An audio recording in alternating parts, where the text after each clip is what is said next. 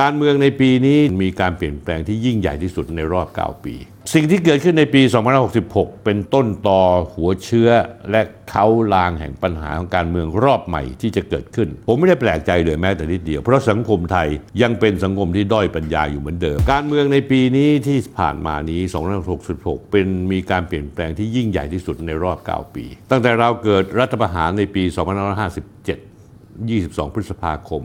โดยคณะรักษาความสงบแห่งชาติ คอสช ที่นำโดยพลเอกประยุทธ์จันโอชา และพี่น้องอีก2ปอปอประวิทย์แล้วก็ปอป๊อกอนุพงศ์เผ่าจินดา เกือบ 9 ปีเต็มๆ ที่ประเทศไทยวนอยู่ในกำมือของกลุ่ม 3ปอปัญหาทุกอย่างในประเทศถูกสะสมหมักหมม รุนแรงขึ้นทุกๆ วัน เช่นเดียวกับแรงกดดันในการเมืองที่สะสมเอาไว้ เหมือนหม้ออัดแรงดัน ที่ถูกฝาปิดมาไว้ 9 ปี สุดท้ายก็เลยได้ระบายออกเมื่อวันที่อาทิตย์ที่ 14 พฤษภาคม 2566 ผลงานเลือกตั้งนั้นคงไม่ต้องพูดนะฮะ ผมเอาสั้นๆ กันแล้วกันนะฮะพักก้าวไกลซึ่งเป็นพักชูความคิดใหม่ แล้วก็ปฏิเสธแนวการทำงานแบบเดิมๆ มาที่ 1 ได้สส151 ตามมาด้วยอันดับ2ซึ่งเคยเข้าใจว่าตัวเองจะแลนสไลด์คือพักเพื่อไทยได้แค่ 141 ประวัติก็มีสั้นๆ ไม่มีอะไรมากพักก้าวไกลโดยนายพิธาพยายามที่จะตั้งรัฐบาล แล้วก็จะแก้ไขมาตรา 112 ยกเลิกกฎหมายอาญา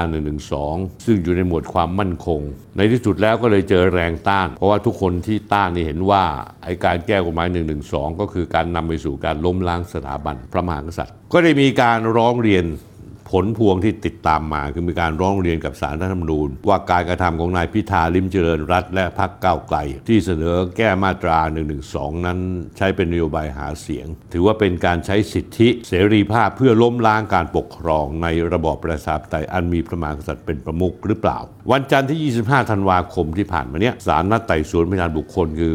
นายพิธากับนายชัยธวัฒน์ตุลาธน อดีตหัวหน้าพักก้าวไกล และหัวหน้าพักก้าวไกลไปเรียบร้อยแล้ว แล้วก็นัดฟังคำพิพากษาต้นปีหน้าวันพุธที่31มกราคม ผลจะเป็นยังไงก็ไม่ทราบนะฮะ แต่ว่าการตั้งรัฐบาลของนายพิธาลิมเจริญรัตน์นั้นถึงทางตันเพราะวุฒิสภาไม่เอาด้วย และไม่สามารถจะรวบรวมเสียงได้เกินกึ่งหนึ่งคือ 375 เสียง แล้วนอกจากนั้นแล้วพิธายังถูกข้อหาหุ้นสื่อถือหุ้นสื่อหุ้นไอทีวีถูกสารรัฐมนูญสั่งปฏิบัติหน้าที่ ในที่สุดแล้ว 19 กรกฎาคมที่ผ่านมาเนี้ยก็มีการพลิกขั้วการจัดตั้งรัฐบาล พรรคเพื่อไทยเลยชู เศรษฐาทวีสินเป็นนายกรัฐมนตรี และกลายเป็นแกนนำในการจัดตั้งรัฐบาล 11 พรรค 314 เสียงขึ้นมา การขึ้นมาเป็นรัฐบาลของพรรคเพื่อไทยในรอบ 9 ปีนี้ ยังเป็นการเปิดทางให้ทักษิณชินวัตรนักโทษที่หลบหนีคำพิพากษาจำคุกคดีทุจริตจากศาลฎีกาหลายคดี สามารถเดินทางกลับประเทศไทยได้ด้วย แน่นอนที่สุดครับ ถ้าหากพลเอกประยุทธ์จันโอชาไม่ให้ความร่วมมือก็คงจะกลับไม่ได้ เป็นรอบเป็นครั้งเดียวในรอบ 15 ปี หลังจากที่ต้องเร่ร่อนพเนจรลี้ภัยอยู่ต่างประเทศ ตั้งแต่วันที่ 15 สิงหาคม 2551 ท่านผู้ชมครับ สิ่งที่เกิดขึ้นในปี 2566 เป็นต้นต้นต่อหัวเชื้อและเขาลางแห่งปัญหาของการเมืองรอบใหม่ที่จะเกิดขึ้นในปีหน้าคือ 2560 และปีถัดไป ยังมีแนวโน้มที่จะลุกลามกลายเป็นวิกฤต และกลายเป็นระเบิดเวลาครั้งใหม่ พร้อมที่จะระเบิดกลายเป็นความขัดแย้ง กลายเป็นความรุนแรงที่เกิดขึ้นในทุกเมื่อ เพราะทุกฝ่ายมุ่งหวังจะเดินหน้าไปสู่เป้าหมายที่มุ่งหวังเอาไว้ส่วนตน กอบโกยผลประโยชน์ แต่เฉพาะพรรคพวกตัวเอง ไม่เว้นแม้กระทั่งพรรคก้าวไกล ไม่คำนึงถึงผลประโยชน์ของส่วนรวมของประเทศชาติและของประชาชนเลยแม้แต่น้อย เมื่อวันอาทิตย์ที่ 24 ธันวาคมที่ผ่านมาเนี้ยได้มีการทำความคิดเห็นนิดาโพ หรือว่าโพของสถาบันพัฒนาบัณฑิตบริหารศาสตร์สำรวจคะแนนนิยมจากภาคการเมืองรายไตรมาสปี 2566 พอดีพอดี ที่รัฐบาลเข้ามารับตำแหน่งครบรอบ 4 เดือน นิดาโพได้ทำการสำรวจตั้งแต่วันที่ 13 ถึง 18 ธันวาคม แบ่งเป็นการสำรวจตัวบุคคลพักการเมือง ปรากฏว่าคำถามที่ถามว่าคนที่ประชาชนจะสนับสนุนเป็นนายกวันนี้พบว่าอันดับหนึ่งยังคงเป็น ถ้าอยากดูรายการนี้ ไม่มีอะไรสะดุดหรือติดขัด กดไลค์กด Follow และกดแชร์ YouTube ก็เช่นกันท่านผู้ชมครับ เมื่อท่านเข้า YouTube เพื่อดู YouTube เนี่ยถ้าให้ท่านกด Subscribe แล้วกดไลค์แล้วก็แชร์ด้วย กดกระดิ่งที่ YouTube นะฮะท่านผู้ชมครับ อย่าลืมนะครับท่านผู้ชมพิธาลิมเจริญรัตอยู่พักก้าวไกลได้ถึง 39.4%เหตุผลเพราะว่ามีความเป็นผู้นำเป็นคนรุ่นใหม่ วิสัยทัศน์ดีบุคลิกดีเข้าถึงประชาชน อันดับที่ 2 22.235%ระบุว่าเป็นเศรษฐาทวีสินพรรคเพื่อไทย เพราะมีความรู้ความสามารถที่สำคัญเป็นคนตรงไปตรงมา และก็มีความชื่นชื่นชอบในพรรคก้าวไกล อันดับที่ 3 18.60 ระบุว่ายังหาคนที่เหมาะสมไม่ได้ อันดับทีสี่ 4 กลายเป็นแพทองทานชินวัตรอุ้งอิงได้ 5.75%อันดับที่ 5พีรพันธ์สารีรัฐวิภาคพักรวมไทยสร้างชาติ มีความรู้ความสามารถมีความน่าเชื่อถือตรงไปตรงมามีความซื่อสัตย์ส่วนคำถามที่ว่าพักการเมืองที่ประชาชนสนับสนุนพบว่า 44.05%ระบุว่าพักก้าวไกล 24.05%น้อยกว่าพักก้าวไกล เกินครึ่งเป็นพักเพื่อไทย อันดับ3 16.10 ยังหาพรรคการเมืองที่เหมาะสมไม่ได้ อันดับที่ 4 3.60 ก็ยังคงเป็นพรรคประชาธิปัตย์ตามมาด้วยอันดับที่ 5 ใกล้ๆเคียงกันคือ 3.20 เป็นพักรวมไทยสร้างชาติ จากการสำรวจของโพนิด้าครั้งนี้เห็นว่าคะแนนนิยมของพักก้าวไกลนายพิธาลิมเจริญรัตน์ยังคงนำเป็นอันดับหนึ่ง ทิ้งเพื่อไทยอันดับ 2 แบบขาดลอย ทั้งทั้งที่มีหลายเหตุการณ์อื้อฉาวในพักก้าวไกลหลุดออกมาเรื่อยๆ และการเวลาพิสูจน์ความจริงที่มีหนึ่งเดียวว่า จริง ๆ แล้วพักนี้สืบทอดมาจากพักอนาคตใหม่ ตั้งแต่ผู้ก่อตั้ง กรรมการบริหารพักสสไล่ไปจนถึงสมาชิกพักนั้นส่วนใหญ่ ไม่ใช่ทองแท้แต่เป็นทองเก๊ซึ่งเมื่อผ่านลมผ่านฝนผ่านพายุผ่านการพิสูจน์ สุดท้ายทองคำที่ชุบเอาไว้ก็ลอกออกมา แสดงให้เห็นถึงเนื้อแท้ข้างในว่ากระดำกระด่าง ไม่ได้สุกใสเปล่งปังดังทองคำเหมือนภาพที่สร้างไว้ อยังตัวอย่างกรณีอื้อฉาวบรรดาคนในพักที่เรียงรายออกมา ไม่จะเป็นสสแจ้นายวุฒิพงษ์ทองเหลาโดนข้อหาล่วงละเมิดทางเพศ สสปูอัดในชัยยามพราน พวานหมั่นเพียรจิต มั่นเพียรจิตสสกทม ก็โดนกรณีคุกคามทางเพศ นอกจากนั้นแล้วถ้าย้อนกลับไปปี2565 ยังมีกรณีในสันทสิทธิ์เนาถาวร สกเขตวัฒนาพักก้าวไกล ก็ถูกระบุว่าคุกคามทางเพศเช่นกัน กรณีเดือนกรกฎาคมพศ 2565 นายอนุภาพทานทอง สสเขตสาธรพักก้าวไกล โดนเยาวชน 4 รายอายุ 16-18 ปีว่าลวงไปดื่มสุราล่วงละเมิดทางเพศ แต่ว่านายอนุภาพขอรับทราบข้อหาประกันตัวออกมาสู้คดี แต่ในที่สุดก็ขอลาออกจากสมาชิกพรรคก้าวไกล เพื่อไม่กระทบภาพลักษณ์ของพรรคก้าวไกล ต่อมามิถุนายน 2566 นายสิรินทร์สงวนศิลป์สสกทมเขตทวีวัฒน์ถูกกล่าวหาว่าทำร้ายร่างกายหญิงที่คบหาเป็นแฟนสาย เป็นแฟนสาวถูกถูกแจ้งความที่สพเมืองอำเภอบ่อวินจังหวัดชนบุรี พรรคก้าวไกลก็เลยลงโทษข้อหาตัดสิทธิ์ดำรงตำแหน่งสำคัญทางการเมือง นี่เป็นแค่น้ำจิ้มตัวอย่างเล็กๆ น้อยๆและเกี่ยวแค่เรื่องเดียว ก็คือเรื่องคุกคามทางเพศล่วงละเมิดทางเพศ ยังไม่นับว่าพรรคก้าวไกลอ่อนด้อยทางประสบการณ์ ความรู้ความสามารถในแง่ประเด็นต่างๆ ทั้งเชิญเชิงการเมืองเศรษฐกิจและสังคม ที่บุคลากรพรรคก้าวไกลขาดแคลน อีกทั้งประกอบกับความหยิ่งยโสโอหัง เอาดีใส่ตัวเอาชั่วใส่คนอื่น จึงไม่สามารถจะหาแนวร่วม เข้ามาร่วมเป็นพลังเสริมในการขับเคลื่อนนโยบายของตัวเองได้อย่างเป็นรูปธรรม การวางภาพลักษณ์ของพรรคก้าวไกล มีนโยบายที่ตรงใจประชาชนวางมาตรฐานสูง แต่ในความเป็นจริงสสในพรรคหลายคนไม่ได้เป็นไปตามมาตรฐานเหล่านั้นเลยแม้แต่นิดเดียว เรื่องคุกคามทางการเพศเป็นเรื่องใหญ่ระดับสากล ก้าวไกลใช้เรื่องนี้เป็นนโยบายหลักในการหาเสียง แต่คนในพรรคของตัวเองกลับทำเรื่องนี้ซะเอง ส่วนนายพิธาลิมเจริญรัตน์นั้นแม้ว่าผลโพลจะนำมาเป็นดับหนึ่ง แต่ตัวเองก็มีปัญหาตัวเองหลายเรื่อง ไม่ว่าจะเป็นเรื่องนโยบายแก้ไขยกเลิกกฎหมายอาญามาตรา1นึนโยบายต่างประเทศที่เชื่อชูชาติตะวันตกอเมริกา ชักนำให้เข้ามาแทรกแซงประเด็นทางการเมืองเศรษฐกิจสังคมในภูมิภาคนี้อีกอันหนึ่งซึ่งสำคัญมากคือชอบโกหกจนเป็นนิสัย วันนี้พูดอย่างอีกวันพูดอีกอย่าง สร้างภาพว่าเป็นคนดี อย่างโน้นอย่างนี้ หรือพูดง่ายๆว่าเอาดีใส่ตัวชั่วใส่คนสุดท้ายก็ถูกดันถูกจับโป๊ะได้ทุกเรื่อง จริง ๆ แล้วท่านผู้ชมครับ หลังจากที่โพลนี้ด้านี้ออกมาว่าความนิยมพรรคก้าวไกลในพิธายังมาเป็นดับหนึ่ง ผมไม่ได้แปลกใจเลยแม้แต่นิดเดียว เพราะสังคมไทยยังเป็นสังคมที่ด้อยปัญญาอยู่เหมือนเดิม ยังหลงไหลความจอมปลอมอีกมาก ไม่อย่างนั้นเราไม่มีคนอย่างน้องไนท์ในน็อตกองสลากเนนคำธรรมชโย รวมถึงลุงพล ซึ่งยังมีคนแบบนี้เกิดขึ้นอีกมากมาย แต่ขณะเดียวกันเมื่อมองไปที่พักการเมืองทุกพักประเทศไทยณวันนี้ ก็คือมันไม่มีความหวังจริง ๆ สิ้นหวังเพราะบ้านเมืองเรามีแต่นักการเมือง ผมเคยพูดแล้วท่านผู้ชมจำได้ใช่ไหมว่า เรามีแต่นักการเมืองไม่มีผู้นำพักใหญ่ ๆ ก็ตกต่ำมองเห็นแต่ผลประโยชน์ตัวเอง และพวกพ้องไม่ได้เข้มแข็ง และเป็นที่พึ่งในสังคมไทยได้เลยแม้แต่นิดเดียว เรามาพูดถึงเรื่องพักเพื่อไทยก่อนพักเพื่อไทยมีความนิยมจากนิดาโพลอยู่อันดับสองเป็นแกนนำ มีโอกาสได้โชว์ฝีมือการบริหารประเทศอยู่ทุกวันนี้ แต่การใช้อภิสิทธิ์อาทิตย์ที่แล้วที่ผมพูดอำนาจการแทรกแซงกรมราชทัณฑ์โดยกระทรวงยุติธรรมที่ทำให้นักโทษ ทักษิณต้องโทษจำคุกหนึ่งปี สามารถเอาไปนอนนอกคุกได้โดยไม่แคร์สังคม ตรงนี้เป็นงานฉุดความนิยมพรรคเพื่อไทยให้ลดต่ำลงไปเรื่อยๆ แม้ว่านายกรัฐมนตรีเศรษฐาทวีสิน ซึ่งผมมองว่าเขาเป็นคนใช้ได้มาเป็นผู้นำเขาเป็นคนที่มาจากภาคธุรกิจทำงานเร็ว ตัดสินใจเร็วสั่งงานเร็ว แต่ที่ไปได้เท่านี้ก็อย่างที่ผมบอกว่านายกเศรษฐาไม่มีสสในมือ อีกทั้งยังมีแรงกดดันจากนายก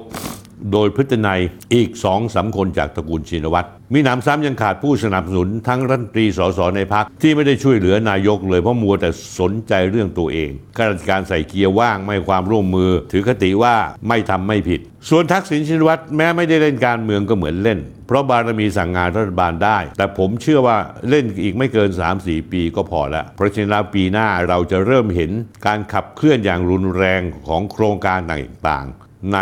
คณะรัฐมนตรีในรัฐมนตรีที่เป็นคนของพรรคเพื่อไทยที่วางตัวไว้ อีกพักหนึ่งไม่พูดไม่ได้ เป็นพักใหญ่พักหนึ่งเพราะเป็นพักอันดับ3มีจำนวนเสียงตั้ง 71 เสียง เป็นพักร่วมรัฐบาลด้วย คือพักภูมิใจไทย ครองเก้าอี้รัฐมนตรีกระทรวงใหญ่ๆหลายกระทรวง มหาดไทย ศึกษาธิการ แรงงาน กระทรวง อวช่วยกระทรวงพาณิชย์รัฐมนตรีช่วยว่าการกระทรวงมหาดไทย และรัฐมนตรีช่วยว่าการกระทรวงศึกษาธิการ เรียกได้ว่ายึดพื้นที่กระทรวงสำคัญสำคัญหลายกระทรวง แต่ที่น่าตกใจท่านผู้ชมครับ ผลที่ด้าโพลสำรวจออกมาปรากฏว่า ความนิยมในตัวนายอนุทินชาญวีรกุลไม่ติดหนึ่งในห้าของผู้นำประชาชนที่สนับสนุนให้เป็นนายกรัฐมนตรีมีหนำซ้ำคะแนนนิยมที่ได้ก็ยังใกล้เคียงกับคุณ พิรพันธ์สารีรัฐวิภาครัฐมนตรีพลังงานพักรวมไทยสร้างชาติ ที่เป็นแกนนำพักที่เล็กกว่ามากซะโดยซ้ำความนิยมที่ประชาชนมีต่อพักภูมิใจไทย ก็ไม่ติดหนึ่งในห้าเช่นกันนะฮะต่ำเตี้ยคะแนนนิยมแค่ 1.70 ทั้งทั้งที่เมืองไทยมีพรรคการเมืองใหญ่เหลือเพียงไม่กี่พรรคสัญญาณที่สาหัสสากันก็คือว่าความนิยมพรรคภูมิใจไทยยังตามหลังพรรคประชาธิปัตย์ซึ่งกำลังจะสูญพันธุ์ซะด้วยซ้ำเพราะฉะนั้นจะเห็นได้ว่าพรรคที่ตกต่ำจริง ๆ นั้นกลับกลายเป็นพรรคภูมิใจไทย คำถามคือคุณอนุทินเล่นการเมืองมากี่ปีแล้วทำไมไม่ได้รับความนิยม เชื่อถือศรัทธาจากประชาชนเลย ผมเชื่อว่าท่านคุณนุทินต้องพิจารณาตัวเองพรรคภูมิใจไทยเองมีสสได้รับเลือกตั้งเข้ามาไม่น้อย แสดงว่าสสที่เข้ามานั้นล้วนแต่เป็นสายบ้านใหญ่ใช้เงินฟาดทั้งสิ้นใช่หรือเปล่าพักประชาธิปัตย์ผมแทบไม่ต้องพูดถึงเพราะพูดหมดไปแล้วในรายการคุยทุกเรื่องสนที่ตอนที่ 219 เมื่อวันที่ศุกร์ที่ 15 ธันวาคม ประชาธิปัตย์ท่านผู้ชมครับ ไปไม่กลับหลับไม่ตื่นฟื้นไม่มี อย่างที่ผมกล่าวว่ามีความเป็นไปได้สูงว่าพรรคประชาธิปัตย์ในยุคเฉลิมชัยศรีอ่อน และเดชอิดขาวทองจะเข้าร่วมรัฐบาลกับพรรคเพื่อไทย หากสถานการณ์เอื้อมหน่วย และผมคิดว่าไม่น่าจะเกินปี 2567 นี้ มีการประเมินว่าการสร้างพรรคการเมือง สไตล์ทักษิณนนั้นจะต้องเน้นให้ได้สสเกิน 200 เสียง เพื่อเป็นพรรคอันดับหนึ่ง รับประกันในเป็นแกนนำการจัดตั้งรัฐบาล เหมือนในอดีตที่เขาก่อตั้งพรรคไทยรักษาพรรคเพื่อไทย แล้วยุบรวมพรรคความหวังใหม่ของพลเอกชวลิตยงใจยุทธยุคนี้พรรคเพื่อไทยมีเสียง 141 เสียง ถ้าจะมีพรรคการเมืองที่ควบรวมเข้ามาท่านผู้ชมเชื่อหรือเปล่าน่าจะเป็นพรรคพลังประชารัฐ เพราะมีอดีตคนเพื่อไทยอยู่ที่นี่หลายคน แม้จะไม่ยุบพรรคก็อาจจะมาบางส่วน แน่นอนว่าพรรคประชาธิปัตย์อาจจะเป็นหนึ่งในเป้าหมาย เพราะเป็นยุคที่ตกต่ำและสัมระสายที่สุด มีสสเพียง 25 เสียง อีกทั้งสสส่วนใหญ่ 90กว่าเปอร์เซ็นต์ไม่ได้มั่นคงในอุดมการผู้อาวุโสหลายคนก็ลาออกจากพรรคไปแล้ว จากสถานการณ์ที่ผมประเมินให้ฟังวันนี้ ผมพูดได้เลยว่าการเลือกตั้งครั้งหน้าไม่ว่าจะเกิดขึ้นเมื่อไหร่พรรคก้าวไกล หรือพรรคอวตารของพรรคนาคตใหม่ หากพรรคก้าวไกลไม่ถูกยุบ หรือแม้ทั้งถูกยุบก็คงต้องตั้งพรรคใหม่ ก็จะมีแนวโน้มขึ้นมาครองเสียง เกินกว่ากึ่งหนึ่งสภาได้ และผมเชื่อว่าจะมีการเดินหน้าหรือรากฐานทั้งหมดของประเทศไทย นี่คือความจริงที่เป็นหนึ่งเดียว แล้วก็เราจะหลีกเลี่ยงไม่ได้ครับท่านผู้ชมรู้ว่าทำไมประเทศไทยเซตซีโร่ไม่ได้ เพราะทุกครั้งมีการเปลี่ยนแปลงทีไรเนี่ยทุก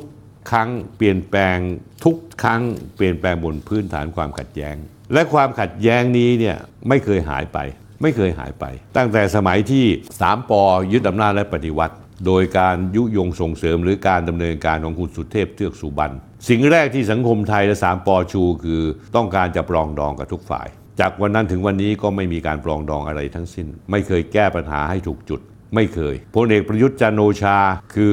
ทำอะไรไม่ถูก เพราะว่าตัวเองมองไม่ทะลุปัญหา ตัวเองมองแบบข้าราชการประจำถ้าผมเชื่อผมมาว่าการเมืองในที่สุดแล้วเนี่ยความเป็นของผม ต้องปล่อยเป็นธรรมชาติไปเลย แปลว่าอะไร ต้องให้ความขัดแย้งทั้งหมดมันหมดไปโดยธรรมชาติ ผมเป็นคนหนึ่งที่ต่อต้านพักก้าวไกล เพราะผมรู้ว่าพักก้าวไกลเนี่ยเป็นทองคำเก๊ไม่ใช่ทองคำแท้ แต่ถ้าเราไม่เปิดโอกาสให้พรรคก้าวไกลได้เข้ามามีอำนาจ ประชาชนจะไม่เห็นเนื้อแท้ที่แท้จริงของพรรคก้าวไกล ว่าเป็นพรรคที่โกหกหลอกลวงทำงานไม่เป็น มีแต่เด็กน้อยเข้ามาบ้าระห่ำถึงเวลาแล้วหรือยังที่เราควรจะปล่อยทุกเรื่องให้เป็นธรรมชาติไป ถ้าพรรคก้าวไกลได้เสียงข้างมากเกินครึ่ง อยากจัดตั้งรัฐบาลจัดไปเลย ผมอยากเขาเป็นรัฐบาลโดยไม่มีพรรคร่วม เพราะพรรคร่วมแต่ละพรรคนี้ก็เจ๊งกันหมดละไม่ว่าจะเป็นเพื่อไทยประชาธิปัตย์หรือแม้กระทั่งรวมไทยรักษาชาติ รวมไทยสร้างชาติพักพลังประชารัฐ ก็ปล่อยพักก้าวไกลเดินหน้าเต็มสูบ อยากแก้กฎหมายยามาตรา1นึก็ปล่อยให้ดำเนินการปฏิบัติการแบบสุดซอยไปเลย ดูเสียว่าจะเป็นยังไง อยากจะแก้ปัญหาพลังงานก็แก้ไปเลย แน่นอนว่าย่อมเกิดแรงต้านจากพักอนุรักษ์นิยมพักข้าราชการอย่างแน่นอน แต่ผมคิดว่าควรจะปล่อยเขาเดินหน้าต่อไป ปะทะกันให้ถึงที่สุดเลย สุดท้ายแล้วท่านผู้ชมผมเชื่อว่าการปฏิรูปแบบขุดรากถองถอนโคนของพรรคก้าวไกลก็จะต้องประสบความล้มเหลว เจ๊งคามือบุคลากรพรรคก้าวไกลที่ล้วนแต่เป็นของปลอม ไม่ว่าจะเป็นคุณพิธาธนาธรปิยบุตรชัยธวัฒน์ช่อพันนิกา